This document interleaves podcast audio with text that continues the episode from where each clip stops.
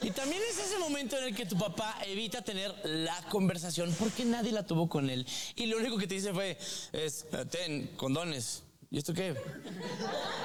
Pues para el sexo. Papá, no tengo ni idea de cómo hacerle. Ni tú tampoco, porque mi mamá está enojada todo el día.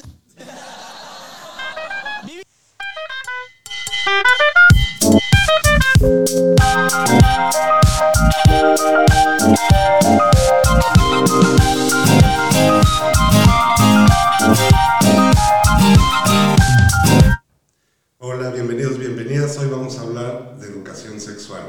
Hoy estamos Paola y Guillermo.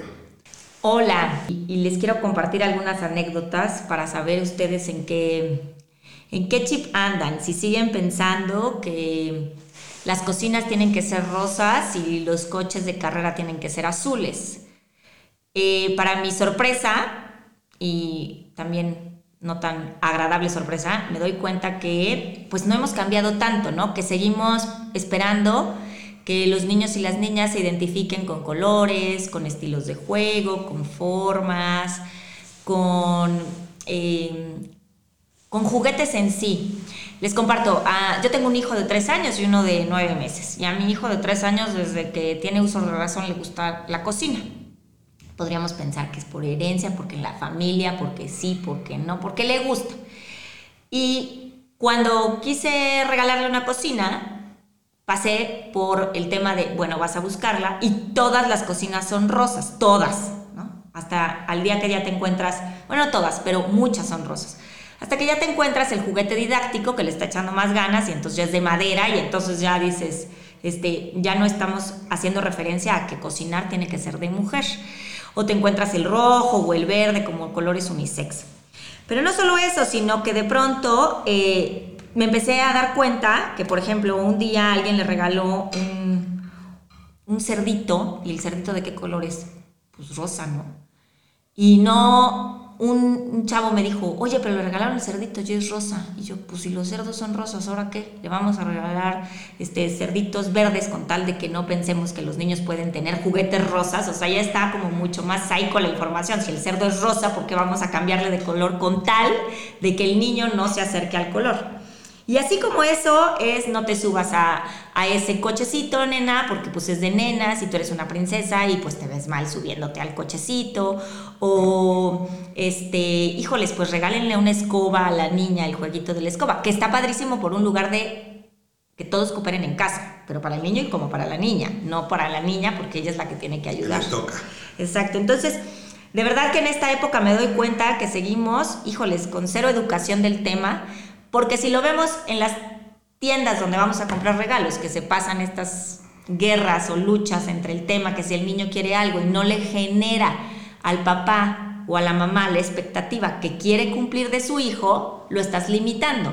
Y a final de cuentas, es muy complicado pensar que un niño está actuando desde un lugar de gusto sexual, que ese es en realidad el miedo que le está dando al papá, y al niño lo que le gusta es algo de ese juego. En lugar de preguntar, oye, ¿qué te gusta del juego? No, es rosa, no, es cocina, no, es coche, no, es este, es este, algo que no va de acuerdo a lo que yo estoy esperando que tú como hija cumplas o, o cubras, ¿no? ¿Cómo ves? Sí, creo que esto pasa mucho porque no son cosas que nos cuestionemos, sino que nos las enseñan y aterriza para las personas como un así es y no hay de otra. Entonces, para cuando este, la gente se enfrenta a, esto de los, para empezar, que el palito azul no es los colores, el rosa y el azul, no le encaja el rosa con el niño o el azul con la niña porque así no es. Entonces después ya viene toda esta eh, tendencia a pensar que un niño jugando con muñecas como que lo estás mujerizando, ¿no? Entonces es una preocupación para los padres de familia porque en el futuro pues ya se lo imaginaron este, saliendo en la fiesta navideña con caireles, vestido y cascabel. Entonces ahí es donde eh, es bueno empezarnos a cuestionar porque el rosa es un color, no es que sea femenino, es los quienes le hemos atribuido el poder de femenino masculino a los colores, a las cosas, a las situaciones o a lo, o a lo que decimos, somos las personas a través de la educación. pero no lo vemos así, lo vemos como un así es. Y el rosa y el azul es lo más sencillito. Nos podemos ir a actividades, ¿no? Es este... Sí, que no, que no pienses que, eh, que una niña no puede subirse a un árbol porque, híjoles, es delicada, o que la niña eh, no puede agarrar y jugar fútbol porque el fútbol es un deporte masculino.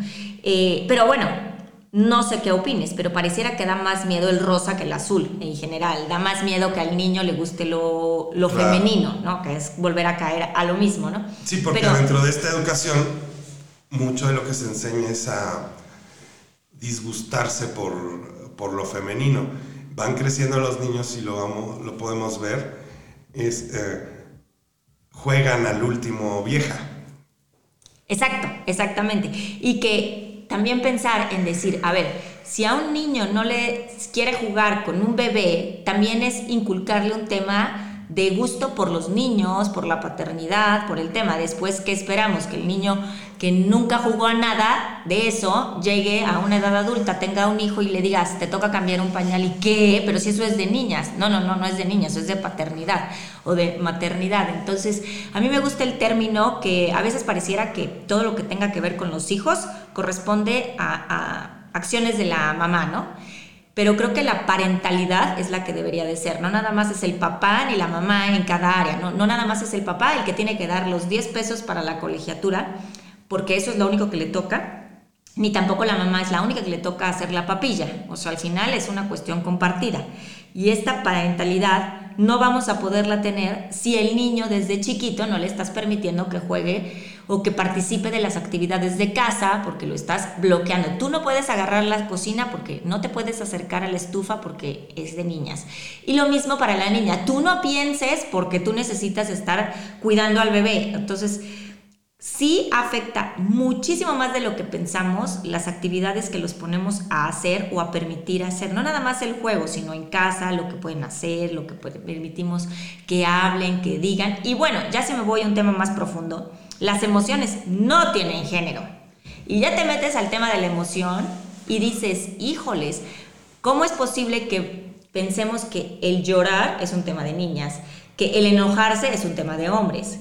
Que el, que el amor, pues no es de hombres, ¿no? No es de machitos, porque pues ¿cómo? Entonces, híjoles, ya hablando de emociones, todavía es una afectación mayor, porque ya pasaste como la rayita de, de lo físico, ¿no? Ya estás metiéndote con la, con la psique. Y en la psique ya le estás diciendo a tu cuerpo y a tu mente qué puedes sentir y qué no, de acuerdo a lo que eres.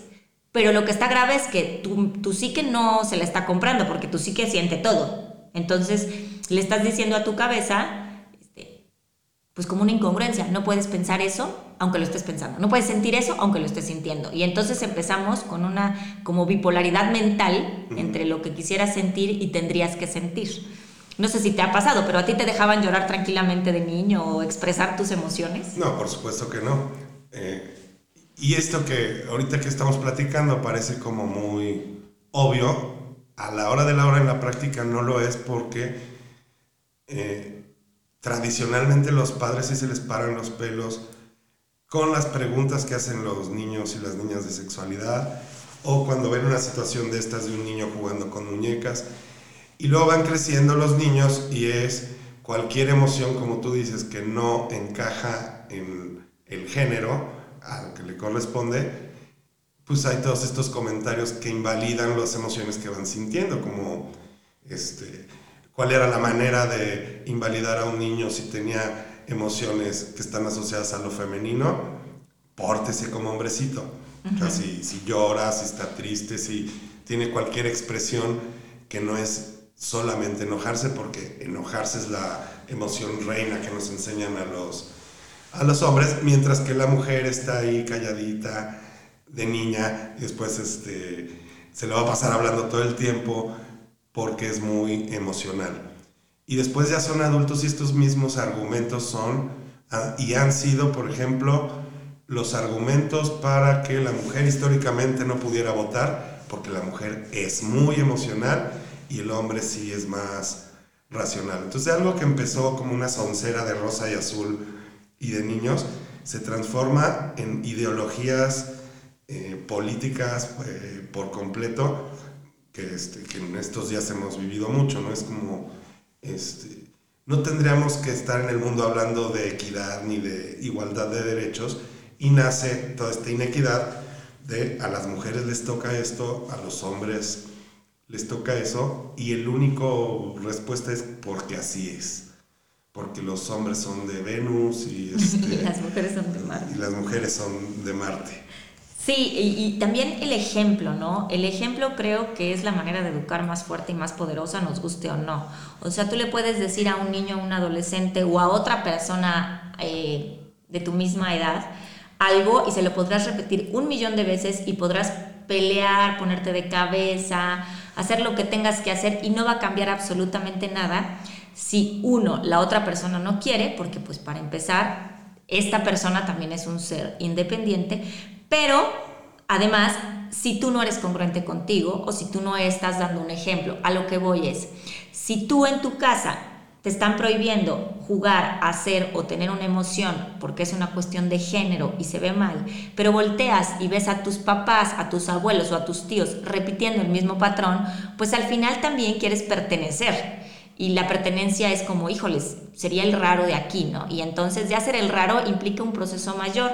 Habrá sí el, que se atreva a, a, salir un poquito de su esquema familiar o de su esquema social en el que está y empezar a marcar como estas semillitas que van a creando conciencia alrededor, pero muchos no, y al final es una repetición y es un círculo al cual le seguimos dando vuelta mientras no empecemos desde la conciencia a los grandes y desde la educación desde los chicos. Entonces, no va a ser una cuestión de una generación a otra, pero si seguimos pensando que no es de, de la generación actual ni de la que está, porque qué miedo, porque ahora están mis hijos ahí, pues no vamos a salir de aquí y al contrario, se van a aumentar cuestiones de violencia, van a seguir el tema de embarazos eh, desde temprana edad, va a haber cuestiones de abuso, malas relaciones, eh, mala manera de relacionarte con las otras personas, cero confianza con los papás. Entonces, sí, si nos toca la generación de hoy, como adultos, empezar a hablar del tema y como que darnos una sacudidita al cerebro, ¿no? Como que una buena limpiada a lo que no sirva o a lo que no necesitamos. Y también a los niños, pues ya empezarles a hablar del tema. Ahora sí que si te mueres de pena, pues trabaja en tu pena. Si no sabes qué decir, pues investigate, pero di algo. Lo que ya no se vale, lo que no está permitido es con tal de que no toque el tema, no voy a hablar. Eso sí ya no está válido. Y bueno, ahorita muchas instituciones ya están organizando formalmente pláticas de sexualidad en las escuelas como por obligación. Pero aún así los papás están saltando. Entiendo que no quieres a lo mejor que te lo digan en la escuela, pero entonces dilo tú. O sea, no es que no se diga uno ni el otro, eso no va a funcionar, tiene que hablarlo alguien y desde quien lo hable tiene que ser la persona, pues por lo menos con más acercamiento a la realidad y no a la creencia o a la expectativa de lo que quisiera que es. Y bueno, ahorita nada más estamos hablando de uno de los, o hasta ahorita nada más hemos hablado de uno de los problemas del faltante de la educación sexual, que es esta, eh, el género rígido, ¿no? El, rosa y el azul, pero hay mucho más. Entonces, eh, los padres de familia, eh, es decir, una de las instituciones donde nace toda esta faltante de educación sexual es la familia, porque pues nos cuentan historias de la abeja este, y el polen en lugar de llamarle a las cosas por, su nombre y va generando una serie de miedos y culpas que no se deshacen en el resto, en el resto de la vida. Entonces aquí hay un faltante en educación sexual porque eh, imaginemos el momento en donde un niño o una niña le llega a preguntar al papá o la mamá algo de, de sexualidad y todos sabemos si este es famoso el que se sonrojan o como decimos en México se les paran los pelos porque les da mucho miedo contestar, entonces recurren a eh, el libro, aquí en México lo que está pasando ahora mucho es, recurren al libro de Jordi Rosado, que es un comediante que se le ocurrió la buena idea de escribir libros de sexualidad, y ese libro de sexualidad al que recurren los padres, los padres de familia. No sé, en, otros países debe haber este, referencias similares. Entonces, el momento de la pregunta donde el papá y la mamá están con miedo, lo que quieren es educar, lo que quieren es deshacerse del problema contestando a lo primero que venga en gana, sentarlo a ver la tele, dándole una tablet o niño no hagas esas preguntas, o contestarle muy a medias, o a veces hasta contestar bien, pero la intención es como salir del, del apuro, porque esos temas no se tocan. Y luego cuando se abran estos espacios en escuelas o otros espacios de educación sexual, otra vez se le vuelven a parar los pelos a los padres porque es, no, de eso, eso lo enseño yo. Y aquí mi pregunta es, ¿cómo lo voy a enseñar si yo no tuve educación sexual? No tenemos parejas ejemplares, estamos encerrados en el rosa y el azul. Este, las dinámicas de relación de pareja que llevamos, pues la verdad no son de, no son de, presumir. Y desde ese lugar es donde queremos eh, enseñar a, a, los hijos a que tengan una sexualidad plena y pues la verdad es que desde ahí no, no se puede, hay mucho faltante entiendo que hay una persona, de acuerdo a su edad, va a tener la información que vaya teniendo, pero si el niño está preguntando o no preguntando algo, sí se puede dar, ir dando información, es decir, no vamos a hablarle a un niño de 3 años que igual a que a uno de 10, que igual que a uno que va en la universidad. Por supuesto que no, pero sí se le tiene que dar información desde el origen, es decir, el, el programa pasado nos reíamos por el tema de las cómo se llama el cuerpo, ¿no? Desde ahí que un niño chiquito llame a su cuerpo, todo su cuerpo con los nombres como son.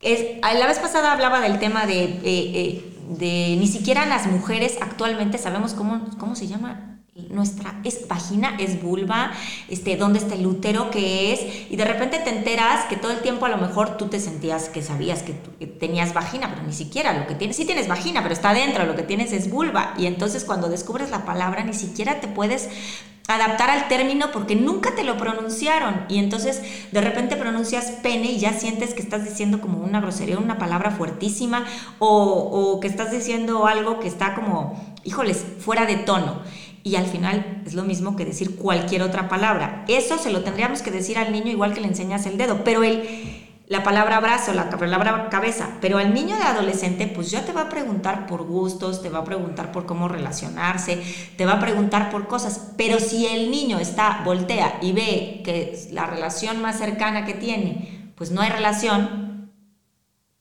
cómo va a preguntar algo más profundo. Es decir, no puedes pedirle peras al horno, es decir, no puedes agarrar y decir, no, no, no, no voy a exigir o esperar que alguien me comparta algo si lo que estoy viendo es la carencia de, entonces me voy a dónde, me voy a Google o me voy a Internet o me voy a mi tablet y Dios, ahí sí, ten miedo, porque ahí sí se va a encontrar con una infinidad de posibilidades que en realidad lo único que va a hacer al niño o al adolescente va a ser confundirlo.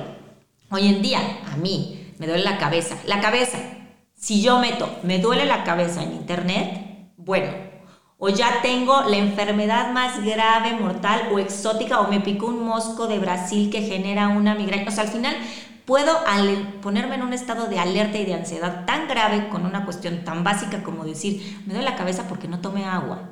Y eso es todo. Así en el mundo de la sexualidad. Si tú esperas que tu hijo encuentre las respuestas en el único lugar donde nadie lo va a cuestionar, que es el Internet y que todos tienen acceso, pues estás dejándolo en una libertad que al final les va a generar ansiedad o miedo. O mala información, o, partir de, la creencia de que eh, la puritita información va a ser algo diferente. O sea, que si yo le estoy dando a mi hijo o mi hija, información, entonces ya está armado para enfrentar la vida. Y lo, lo que no se ve en la educación de la sexualidad es el asunto de las actitudes, de las emociones y de la congruencia. Entonces, lo que por acá le decimos a un hijo con unas palabritas, al rato se lo desdecimos en el pleito que están viendo este, de sus papás o, este, o en el comentario inocente en una reunión o en cualquier punto del día, no hay congruencia. Entonces el niño sí se cuestiona, ¿cómo me dice esto? Y al rato veo otra cosa. Entonces la gente ha creído históricamente que educar en sexualidad es dar información y pues tenemos ahí las evidencias. Imaginemos eh, un par de eh, noviecitos veinteañeros que van en el coche, que ya saben a lo que van, pero no dicen nada por pena, no se van a parar a la farmacia. Nadie va a decir, oye, párate por un condón por quedar bien. Tienen la información y la pena, que es una emoción, no los dejó tomar esa acción. Van, hacen lo que ya sabían que iban a hacer sin protección y pues si les va bien no pasará nada, pero si no, o un embarazo o una infección de transmisión sexual, cuando sí tenían la información. Y aquí la emoción que se metió es la vergüenza, la culpa, que también es enseñada, porque pues a ella le habrán dicho que una, una muchacha decente no tendría que hacer eso, y él con el miedo de, si le digo va a pensar que, este, que me la quiero echar. Todas estas cuestiones que son emocionales no se atienden y entonces los padres de familia, maestros y la sociedad en general cree que dando información es, eh, ya estamos del otro lado, estamos en la era donde más información hay y al mismo tiempo donde más embarazos no deseados, donde más infecciones de transmisión sexual hay. Entonces, la educación sexual no es información, no es darle un libro o leerle un libro a un niño, ponerlo a ver un programa, es acompañar y para acompañar tengo que mostrar actitudes congruentes. Pero ¿cómo le hago para tener actitudes congruentes si a mí no me las enseñaron? Si yo he crecido con miedo y culpa, este, siendo promotor de la decencia y las buenas costumbres, creyendo que el rosa fuerzas de, eh, de mujeres y el azul a fuerza de, de hombres, ¿no? Sí, y además como lo que dices, tienes toda la razón, o sea, no nada más es la información y pareciera que la información la vamos a limitar a que si es cuestión de sexualidad tiene que tener, es cuestión de sexo, de biología, de cuestiones anticonceptivas, de enfermedades sexuales, como que ahí todo cae, ¿no? O sea, cae en estas áreas, pero pareciera que borramos que la vinculación afectiva y los lazos que manejamos con las demás personas es un tema de sexualidad. Cómo te relacionas con el otro es un tema de sexualidad también. No nada más es, este, híjoles, enséñales a usar un condón por información que si nada más se los dijiste y no viene de un lugar de aprendizaje honesto y real, no lo van a acabar comprando por pena, por culpa, por lo que quieran. Pero imagínense, está el tema de los vínculos, cómo te relacionas, con quién, con quién sales, por qué te relacionas con esas personas, cómo dejas que cómo te expones al mundo, cómo tratas al mundo y cómo dejas que te traten. ¿Hasta qué lugar crees que mereces una relación de pareja? ¿Cuánto crees merecer amor? O sea, implica cosas tan profundas, pero nos quedamos con que sexualidad, ah, pues es biología, es, una cuestión médica, es una cuestión de salud, son datos, este, el cálculo de niñas embarazadas es tanto, eh, las enfermedades ha bajado tanto, ha subido tanto, el porcentaje de homosexualidad en el mundo es tanto, pero no son porcentajes, es el día día, es tu vecino, es tu hijo, es tu hermano, es tu manera de tratar a otras personas. Y además del tema de vinculación, aparte está el tema del erotismo, y en el tema del erotismo está también el tema del placer, de permitirte, de sentir, de, de, experimentar, de poder decir, de abrirte con una pareja, de tener una intimidad real. Pero esa intimidad real no nada más es física. Yo creo que es más complicado tener con una persona intimidad emocional, intimidad eh, psicológica de, de, cómo eres, de cómo estás. Y ahí es donde realmente te estás relacionando con alguien. Ahí, no nada más cuando hay una penetración. Al final eso podría ser tan físico que sí tiene muchísimas consecuencias a nivel físico, sí, pero eso es lo de menos. Al final, pues ¿Qué pasa? ¿De dónde salió la decisión? ¿Por qué decidí hacer esto? Eh, ¿Qué generé con esto? ¿Con quién me relacioné con esto? ¿Qué consecuencia tiene esto? O sea, las preguntas se hacen tan complejas a partir de esos datos genéricos que nos acostumbramos a dar, como que no es, con eso ya cubrí la parte de educación sexual de mis hijos, y no, en realidad es, más bien empiezo a, a ver mi enciclopedia personal y me estoy dando cuenta que pues voy en el tomo 1, hoja 2, y ahí, con esa información, creo que ya voy a poder llegar a decir algo que ni siquiera estoy viviendo, y entonces eh, tengo que aprender a darme cuenta que, que, mi manera de relacionarme con el otro, de, con mi profesión incluso, con mi profesión. yo creo que aparte eso es lo que no se cuestiona, cuando este miedo atrapa a los padres cuando vienen las preguntas de sexualidad, la parte que siempre se van a saltar es la de, eh, la dinámica de la relación, o sea, los vínculos afectivos.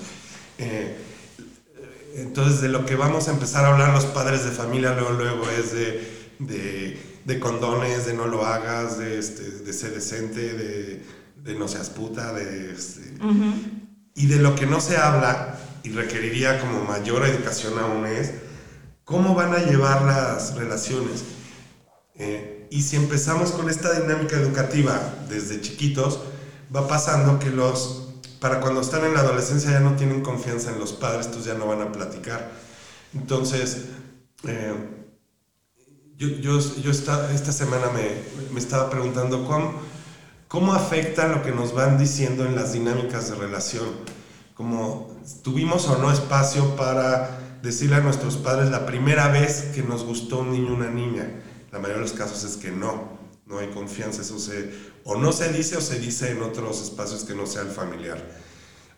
Porque aparte, en este ánimo de educar, lo que vamos educando son prohibiciones, eh, frasecitas este, asesinas, yo les digo, como eh, tienes que ser decente. Y eso tiene que ser decente implica una serie de acciones como no te relaciones o date a desear. ¿Qué implica el date, el date a desear? y entonces implica lo que hoy con peligro llamamos acoso, porque es date a desear es que te rueguen. Y ahora, verdaderamente una niña que no quiere, una chava que no quiere con alguien, la lectura del otro es que se está dando a desear y ahí está encima, encima y encima, porque al niño le enseñaron que tiene que ser conquistador y un día tiene que luchar por el amor, que es otra de las frases, ¿no? Tú lucha por ella o, a la niña le dirán que, la que quiere, el que quiere azul celeste, que, le, cueste. Y todo esto genera unas dinámicas de relación violentísimas porque es, a veces no quieren ni ver en pintura a alguien y ahí está encima porque el otro está creyendo que este, se está haciendo del rogar y entonces este, está en el azul celeste que me cueste. Y la verdad es que no, no hay un punto en donde ella hubiera dado entrada y a veces por cansancio acaban eh, accediendo. De esto es de lo que no se habla. Estamos hablando de, de condones, de penetraciones, de relaciones sexuales y estas partes no las saltamos que son la mayor parte del problema.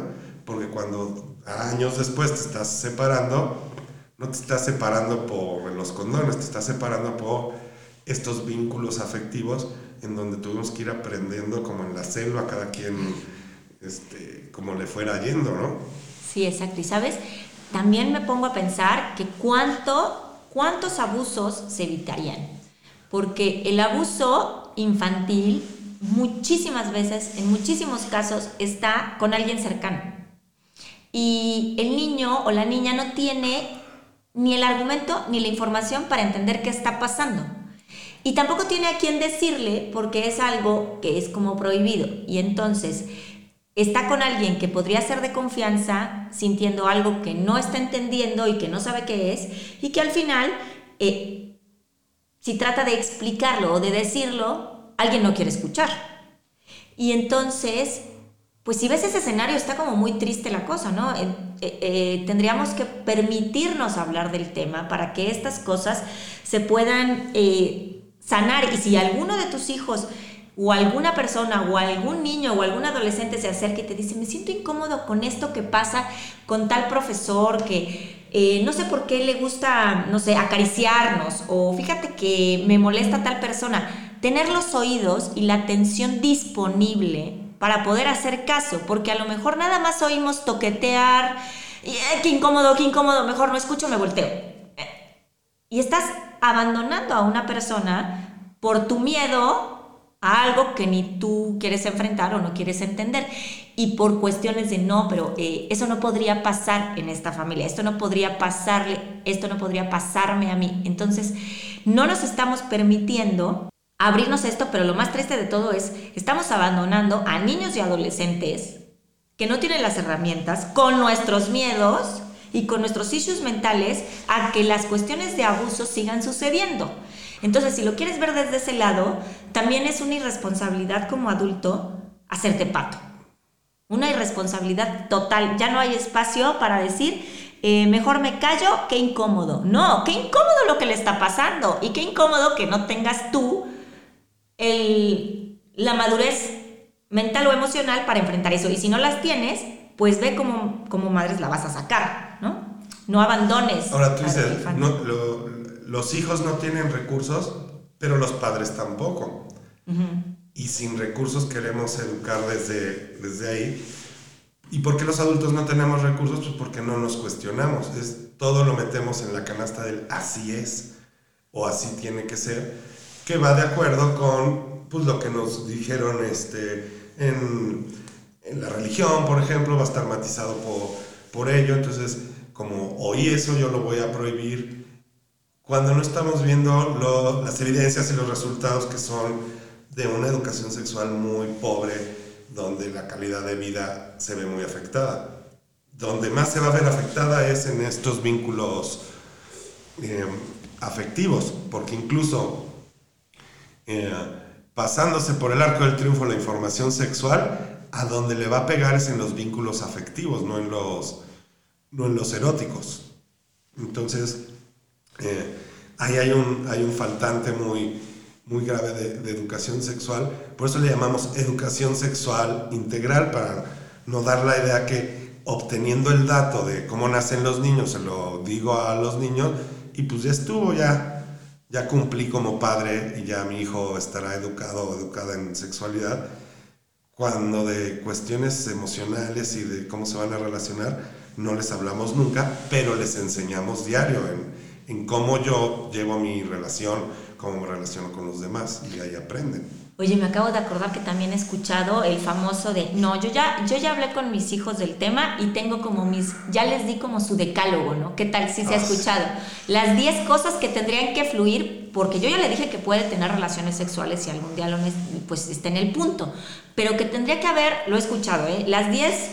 Mm, Prohibiciones, ¿no? Las 10 maneras de que, como sí. Y entonces, estar en un ambiente relajado.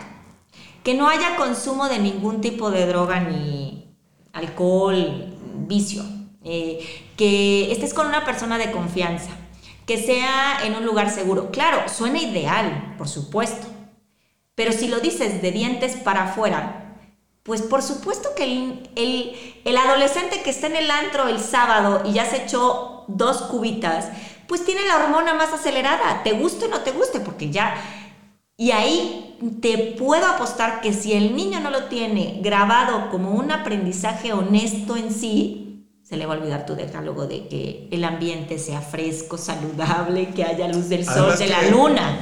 Nadie lo hace. Los humanos no seguimos decálogos. O sea, donde dice no pises el césped, la gente lo pisa. Entonces, no es muy funcional. Es como el país de la ilusión, esto de le voy a dar este, 10 reglas que va a seguir y así va a funcionar. Pues no va a funcionar porque no va a seguir esas, esas 10 reglas. No está en el control del adolescente esta situación en el, en el antro o no está... Cualquier cosita que se sale del guion ya no está en, ya no está en su control. Con todo y que tenga muy buena intención de seguir el decálogo, se va a salir. Entonces, ¿cómo puede quedar impregnado eh, como ciertas precauciones? Pues va a tener que ver más con, con una educación sexual que empezó años atrás y que, pues ok, a lo mejor sí van a acceder a tener relaciones sexuales, pero ya no lo harán sin, sin los cuidados pertinentes. Este, eh, como hay como hay ciertos o ciertas adolescentes en donde dicen, pues si no hay condón no, no le entro y, y no es negociable. Y si no hay buenos tratos, no le entro y no es negociable, no nada más el físico, ¿no? Exacto. Que, donde ya hay como puntos muy claros que no son un decálogo, sino realmente ya está en una educación integrada. No es este, a la hora de la hora el chamaco o la chamaca va a estar, ay, ¿cuál era el punto 3? Entonces es como, es muy iluso de parte de los padres, así como los 10 puntos. Y, y, digo, a la gente nos encanta y respondemos mucho a este, los 5 puntos que harán de la educación sexual, bla, bla, bla, pero no funciona a la hora a la hora de la hora, porque no es tan fácil como sentarse a decir, si haces esto, no hagas esto. La vida tiene más complicaciones que solamente un, un instructivo. Entonces, es una cuestión que es de tiempo y sobre todo de actitudes.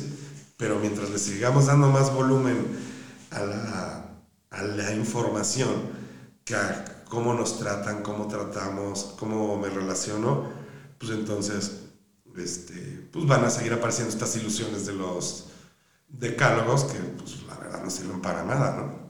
Sí, y ya luego estamos más peluditos y más grandecitos y llegamos y entonces le dices a tu pareja, a tu novio, esposa, eh, amante o lo que se te ocurra, eh, oye, a mí me dijeron que tú, te que tú te tendrías que despertar, pero vamos, o sea, con la pestaña enchinada, el pelo laciado y oliendo a pasta de dientes. ¿Por qué no? O tú, este, que como que la parte física a veces se la cargamos más a las mujeres, pero entonces cuando ya llega la realidad y entonces ya están casados o ya están comprometidos, ¿qué creen? Que las mujeres no salen de quitarse los pants, porque es ahora como decir, ahora es una rebeldía. Y ese tipo de cositas vienen desde ahí, no es como... No es como que ahorita los adultos que nos estamos, como tu ejemplo que ponías, que te estás separando, que estás viviendo una, una relación que no está siendo como tú quisieras, no nada más depende de, de de lo que está pasando en ese momento que es dejar eh, la taza del baño tapada o destapada. Eso, eso es una manera de esperar o de expectativas. La realidad es cómo te relacionas, si sabes hablar, si sabes comunicarte, si sabes decir las cosas, si sabes ser creativo, si sabes cómo solucionar y lo más importante, si sabes hacerte cargo de ti o estás pensando que tu pareja es la que te tiene que resolver.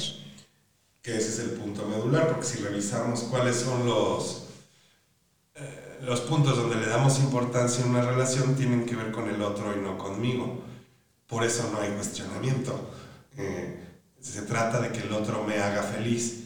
Entonces tenemos demasiado faltante en, en nuestras relaciones de pareja como para pretender que tenemos un lugar desde donde educar efectivamente en, en sexualidad. Entonces, a manera de reflexión es eh, empezar a cuestionarnos dónde yo no estoy teniendo congruencia o desde dónde yo estaría incapacitado para educar en sexualidad si mi currículum no me avala, ¿no? Mi currículum es de eh, complicaciones en las relaciones que además todos y todas hemos tenido. No quiero decir con esto que eh, tenemos que esperar a tener relaciones de película de Hollywood para entonces empezar a, a educar en sexualidad sino que el lugar desde donde habitualmente enseñamos es desde el lugar del miedo y la culpa, que, que esto sí lo hacemos efectivo, le, transmitimos el miedo y la culpa a este, niños y niñas, ¿no? Sí, desde dónde nos relacionamos y cómo nos relacionamos. Es decir, eh, creemos que merecemos, que no merecemos, que, que podemos, que no podemos. ¿Desde dónde sale esta estas ganas o estas falta de ganas o estas posibilidades de relacionarte con alguien, de hacer un vínculo amoroso con alguien, de conectarte, de generar intimidad. ¿De dónde sale? Desde la, desde la negación, desde la prohibición, desde la vulnerabilidad, desde el miedo a no ser, desde exponerte, no atreverte. Eh, imagina a alguien que ha tenido que pasar en el silencio sus gustos reales toda una vida ¿Cómo le vas a pedir que de adulto pueda decir lo que quiere de comer? O sea, uno es un hábito. Si tú estás perdiendo práctica en decir, no puedo ser como soy desde chico, no me están permitiendo elegir, no me están permitiendo decidir, eh, no puedo, tengo que estudiar tal carrera y no la otra porque no cumple con estas expectativas y luego tengo que tomar este trabajo porque aquí me pagan el sueldo y no, y no, no soy tan feliz, pero tengo que aguantar mm, este jefe porque si no... Eh, entonces todo es no, todo es no, todo es no. ¿En qué punto tienes como gozo? ¿En qué punto tienes tienes placer, en qué punto te conectas con la, con la satisfacción, con, la paz, en qué punto. Y al rato te dicen, oye, ¿quieres salir a comer? Pues me da igual, a donde sea. Oye, ¿cómo estás? X, bien. Y ya, la gente ya está, siempre estoy bien, yo soy súper estable, pero no soy feliz. Yo soy súper zen, pero nada más no me vaya a tocar alguien el claxon porque entonces ya sale Hulk. O sea, no hay una realidad de experiencia, porque en realidad no, ¿cuántas cosas nos hemos como puesto? No, no, no, no. Sería bueno como hacer un, un recordatorio, una evaluación de qué te gustaba a ti de niño, ¿no? Estaría padre, ¿no? Como, a ver, ¿qué, a mí qué me gustaba jugar de niño o de niña? Creo que ahí, ahí podemos encontrar alguna cosilla que podríamos trabajar hoy como adultos. No sé qué opines. Sí, y, y, empezar a pensar como cuáles podrían ser estrategias de, de educación sexual. Y yo creo que la primera es, es cuestionar. Cuestionar la ineficiencia de la educación sexual, que hemos confiado en un sistema educativo en general que es muy ineficiente y la educación sexual es todavía más ineficiente y no es cuestionada. Entonces cuestionarlo empieza a abrir otras, otras posibilidades, otros, otros mundos. Cuestionarnos por qué a fuerza el azul tendría que ver con los hombres, por qué llorar tiene que ver con las mujeres ¿Por qué, la mujer tiene que ser decente, calladita, quietecita y el hombre el, conquistador? Todo esto que, para todos aterriza como no, así es, así es la vida, pues tiene, tiene un origen en cómo nos fueron educando o normalizando. Hace rato tú decías, Paola, es como para no ser el rarito y para pertenecer, nos vamos accediendo desde muy chiquitos a hacer tal o cual cosa y educativamente es, esto lo que hacemos. Para no ser el anormal, el enfermo, el desviado, vamos, eh, nos vamos metiendo en como cajones de normatividad que nos van poniendo la escuela, el trabajo, el gobierno, el hospital, los medios de comunicación, la familia y no se diga la, la religión. Todos ellos contribuyen en mucho a lo que después nosotros vamos a llamar es mi manera de pensar. Y no es nuestra manera de pensar porque toda fue heredada, es decir, antes de que nosotros naciéramos, eso ya se pensaba.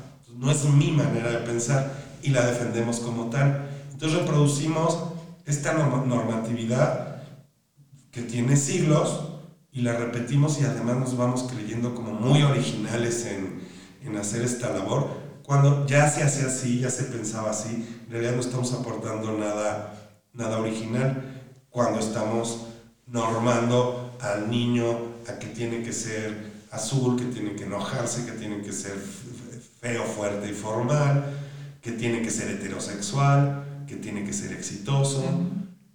Y con todo lo que ya sabemos que igual a la mujer tiene que, tiene que, y todo eso viene de todos estos lugares de educación. Entonces, empezarlo a cuestionar ya hace una, para mí hace una gran diferencia, ¿cómo ves? Sí, y pensar cómo sí, ya hablamos de cómo no, el decálogo y así, el cómo sí podría ser, a ver, no tenemos un recetario, esto no es de recetario, no es como que, a ver, te voy a resolver cómo decirle a tus hijos esto, porque tienes que dar la información, la información tiene que existir, también tiene que existir el, el ejemplo, también tiene que existir tu trabajo personal.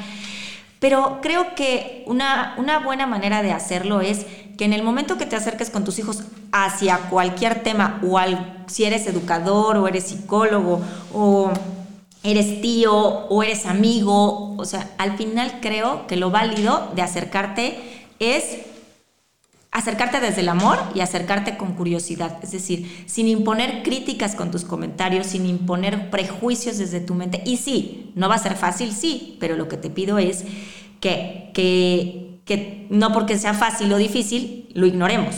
O sea, yo, yo creo que el trabajo personal diario implica en decir, ¿cómo me voy a acercar a esta persona que me cuesta tanto trabajo desde un lugar del amor, de desde un lugar de, bueno, igual con el tema, este tema me está costando trabajo. A mí me van a hablar de sexualidad mis hijos y ya se me pusieron los pelos de punta. Bueno, ¿cómo me acerco desde el amor?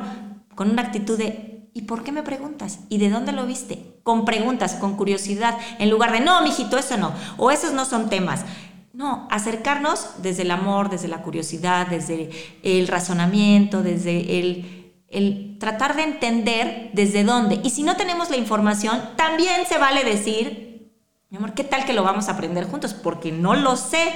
Creo que eso va a ser mucho más profundo, mucho más real que decir algo que no va a salir real y entonces sale de dientes para afuera y que no va a afectar absolutamente nada, porque sabemos que lo que sale así, pues no genera ningún cambio, ni ningún beneficio, ni, ni aportas nada. Uno cuando está con un amigo tomándose un café y le estás platicando algo y te está haciendo caso absoluto, tú te das cuenta, ¿sí o no? Como que te está viendo, como que hablas con esa persona y a lo mejor no te da absolutamente ningún consejo, ningún tip, ni, ni siquiera se lo estás pidiendo, pero sentiste su atención.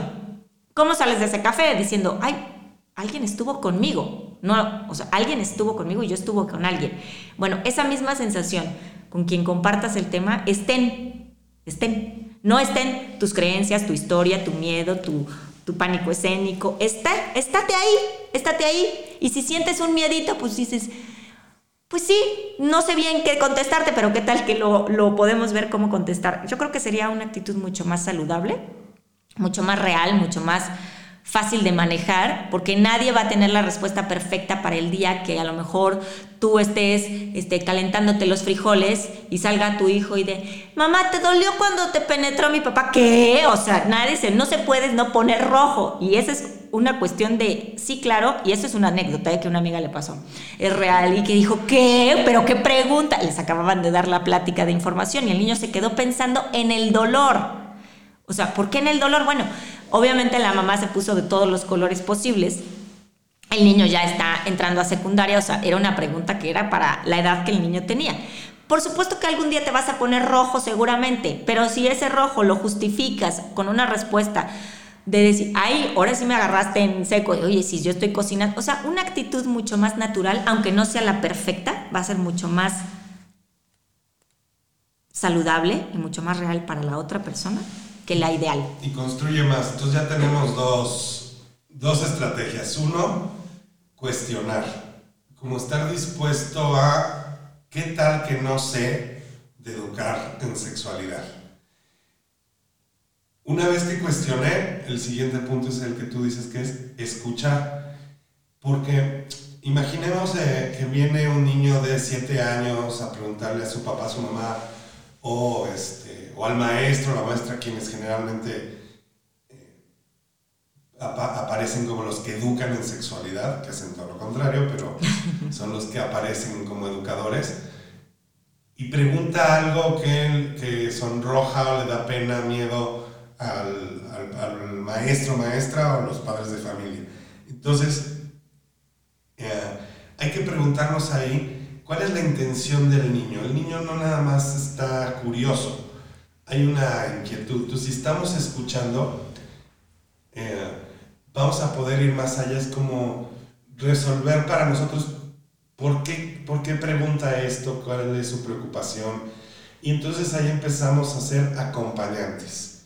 Entonces en el acompañamiento lo que se está dando es confianza, lo cual hace un cimiento muy fuerte porque para la siguiente ocasión esa confianza ya está ganando, entonces van a venir a preguntar más.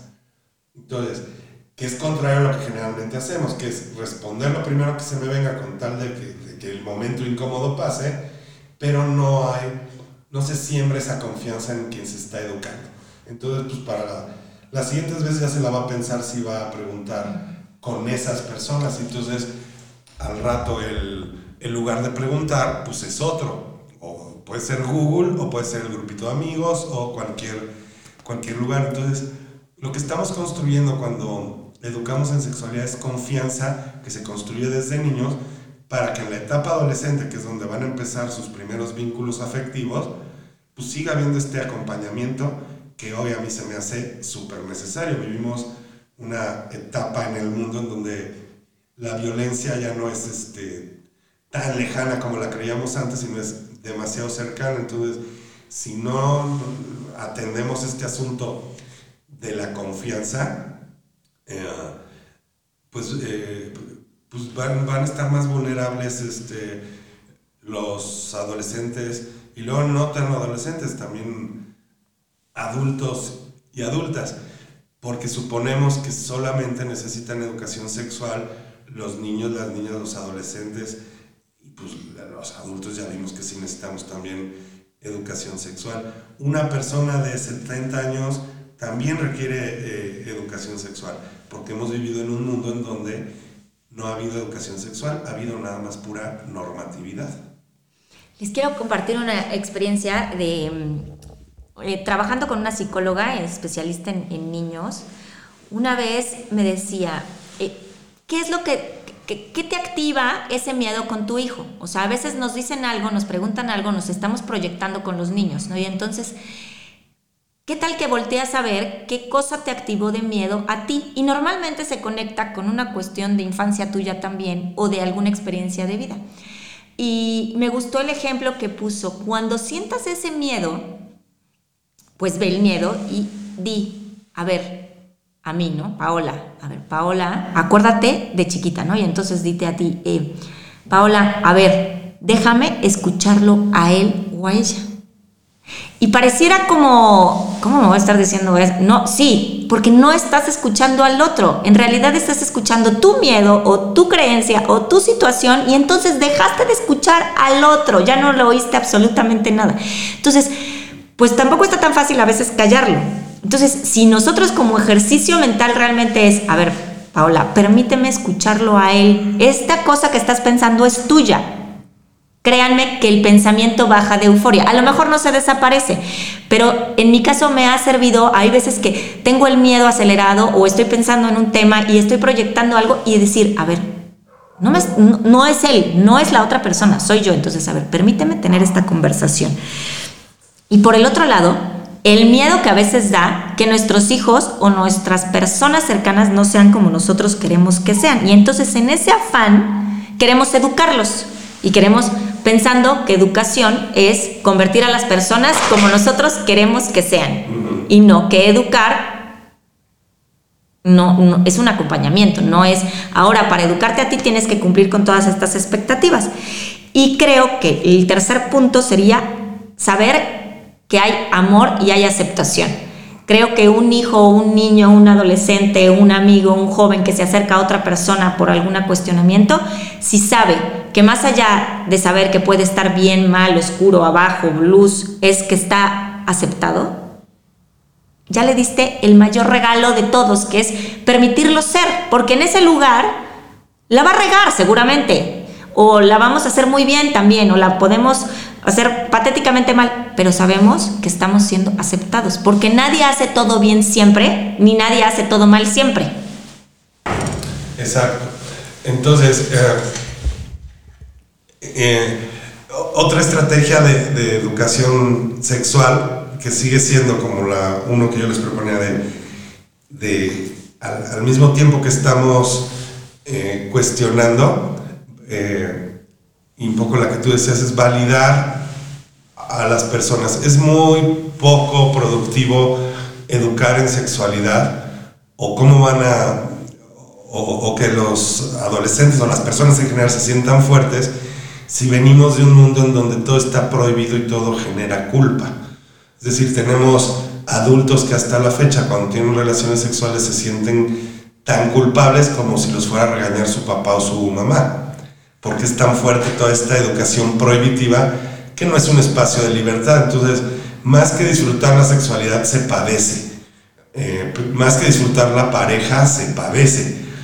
Porque todo es un ten, tienes que, está prohibido esto. Se educa más con el no que con el sí.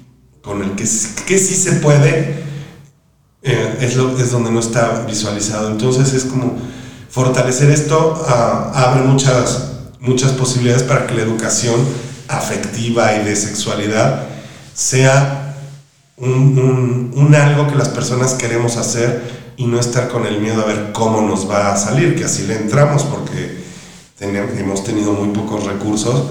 Y pues ya los golpes de la vida te van enseñando más que cualquier acompañamiento de alguna, que, que, que tú hayas tenido de algún maestro, maestra o de tus padres de familia o de una tía, es como vas aprendiendo de tus propios golpes y a esto también le hemos llamado así es la vida.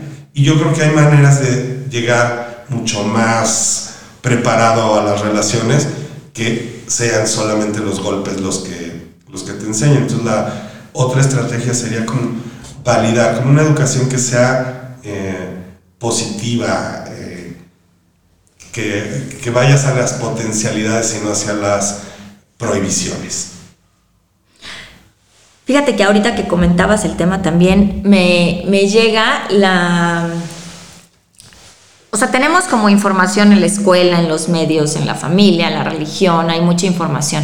Y es como me imagino como un granito de arena en un montón de, en un montón de arena y pareciera que vas contracorriente, porque a lo mejor tú en casa estás tratando de ser de manejar este lenguaje, de manejar este tema, pero entonces ya se fue a la escuela y entonces llega tu hijo y te dice, mamá, yo no quiero el verde porque no puedo tomar de ese vaso porque ese es de niña. Y entonces dices, ¿cómo? Pero si yo estoy manteniendo esta conversación en casa, pues sí, porque no nada más existe este espacio en donde tu hijo se está desenvolviendo. Y luego prende la tele y entonces este, se da cuenta que para ser científico pues tienes que ser hombre, o si quieres ser conductor de noticias principal tienes que ser hombre, o si tienes que ser este, futbolista profesional el más exitoso tienes que ser hombre. Y entonces, sí, sí es verdad, no es una cuestión que se va a resolver eh, solamente porque en tu casa lo estés hablando, porque estás trabajando con muchísimas instituciones que están diciendo a lo mejor lo contrario por comodidad, por marketing, por dinero, por miedo, por control, por lo que quieras. Por supuesto que el, hecho de tener un espacio en donde eso genere menos peso, también va a ser sustento. Es decir, seguramente, aunque sea un granito de arena el que pareciera que estamos aportando, no, porque seguramente tu hijo con su compañero le va a expresar una opinión diferente a la que está acostumbrada. O ese niño que algún día este, tiene un tío que es un hitazo y que sabe cocinar delicioso, va a llegar a decirle, oye, ¿por qué dices que cocinar no es de niños si mi tío tiene un restaurante y cocina riquísimo o a mi papá le fascina hacernos de comer en casa? O sea, ese tipo de experiencias son las que van a lograr que poco a poco se empiecen a desgastar estas creencias. Eh, no nada más lo que hagas en casa va a influenciar, sino lo que hagan en la escuela, lo que hagan en la tele, lo que hagan. Y pues todo eso no, nadie lo puede controlar, solamente puedes controlarte a, o sea, a partir de lo que tienes aquí a, a tus personas más cercanas. Lo demás se va a tener que ir ajustando o se va a ir ajustando de acuerdo a la cantidad de cabezas que vayan empujando a que el contenido sea de mayor calidad se tendrá que el medio ponerse las pilas porque la calidad del pensamiento ya no puede ser quedarse ahí. Cuando ya no tengan rating, eh, las cocinas solo rosas. Cuando alguien se atreva a hacer un, un bebé eh, y que se lo venda a los niños y que la mayoría de papás quieran que sus hijos también tengan un bebé en casa, un niño que juegue al, al papá. En ese punto, entonces, la lana de las empresas le va a interesar ese mercado porque ya va a haber más personas que estemos interesados ahí. Sí, no es como que vaya de arriba para abajo, esto es al revés. Para quienes nos escuchan en Sudamérica, la lana es la plata. Ah, porque sí, al rato, la lana, ¿qué dijo? Sí, sí porque sí tenemos a, gente, entonces está padrísimo. Y sí, este, cuando escuchen una palabra fuera de lugar. bueno, eh, vamos cerrando. ¿Cuál es eh, pues los quisiéramos dejar con una este, estrategia más de educación sexual, cuál este, eh, y, que yo digo la principal va a ser donde empezamos, que es cuestionar y acompañar ese cuestionamiento de ciertas acciones. Entonces ya dijimos que cuestionar, escuchar, acompañar, eh, tomar en cuenta las, las emociones de los niños, validar las emociones de las personas eh, en general, como esta tendencia hacia una educación que sea positiva y no prohibitiva. ¿Cuál más? Siempre regresarse a uno. Creo que ahí yo yo pareceré disco rayado, pero volteate a ti, a ver a ti que te generó miedo, a ti que te generó ruido de la conversación, a ti que te está incomodando, a ti que no tienes resuelto y, y, regrésate a ti y lo que tengas que darle su manita de, de gato, como dirían, o de trabajo, que no sé qué palabra, pero eh, como este trabajo de, de, de resolverte, hacerlo y a mí también me parece como el más importante. No va a haber ninguna educación sexual que sirva que no venga de un lugar de congruencia en donde yo me estoy cuestionando cómo está mi pareja, porque como ya hemos dicho, pareciera que estos son los problemas de los que se vienen educando. El problema es que los adultos ya no nos educamos porque creemos que ya lo sabemos.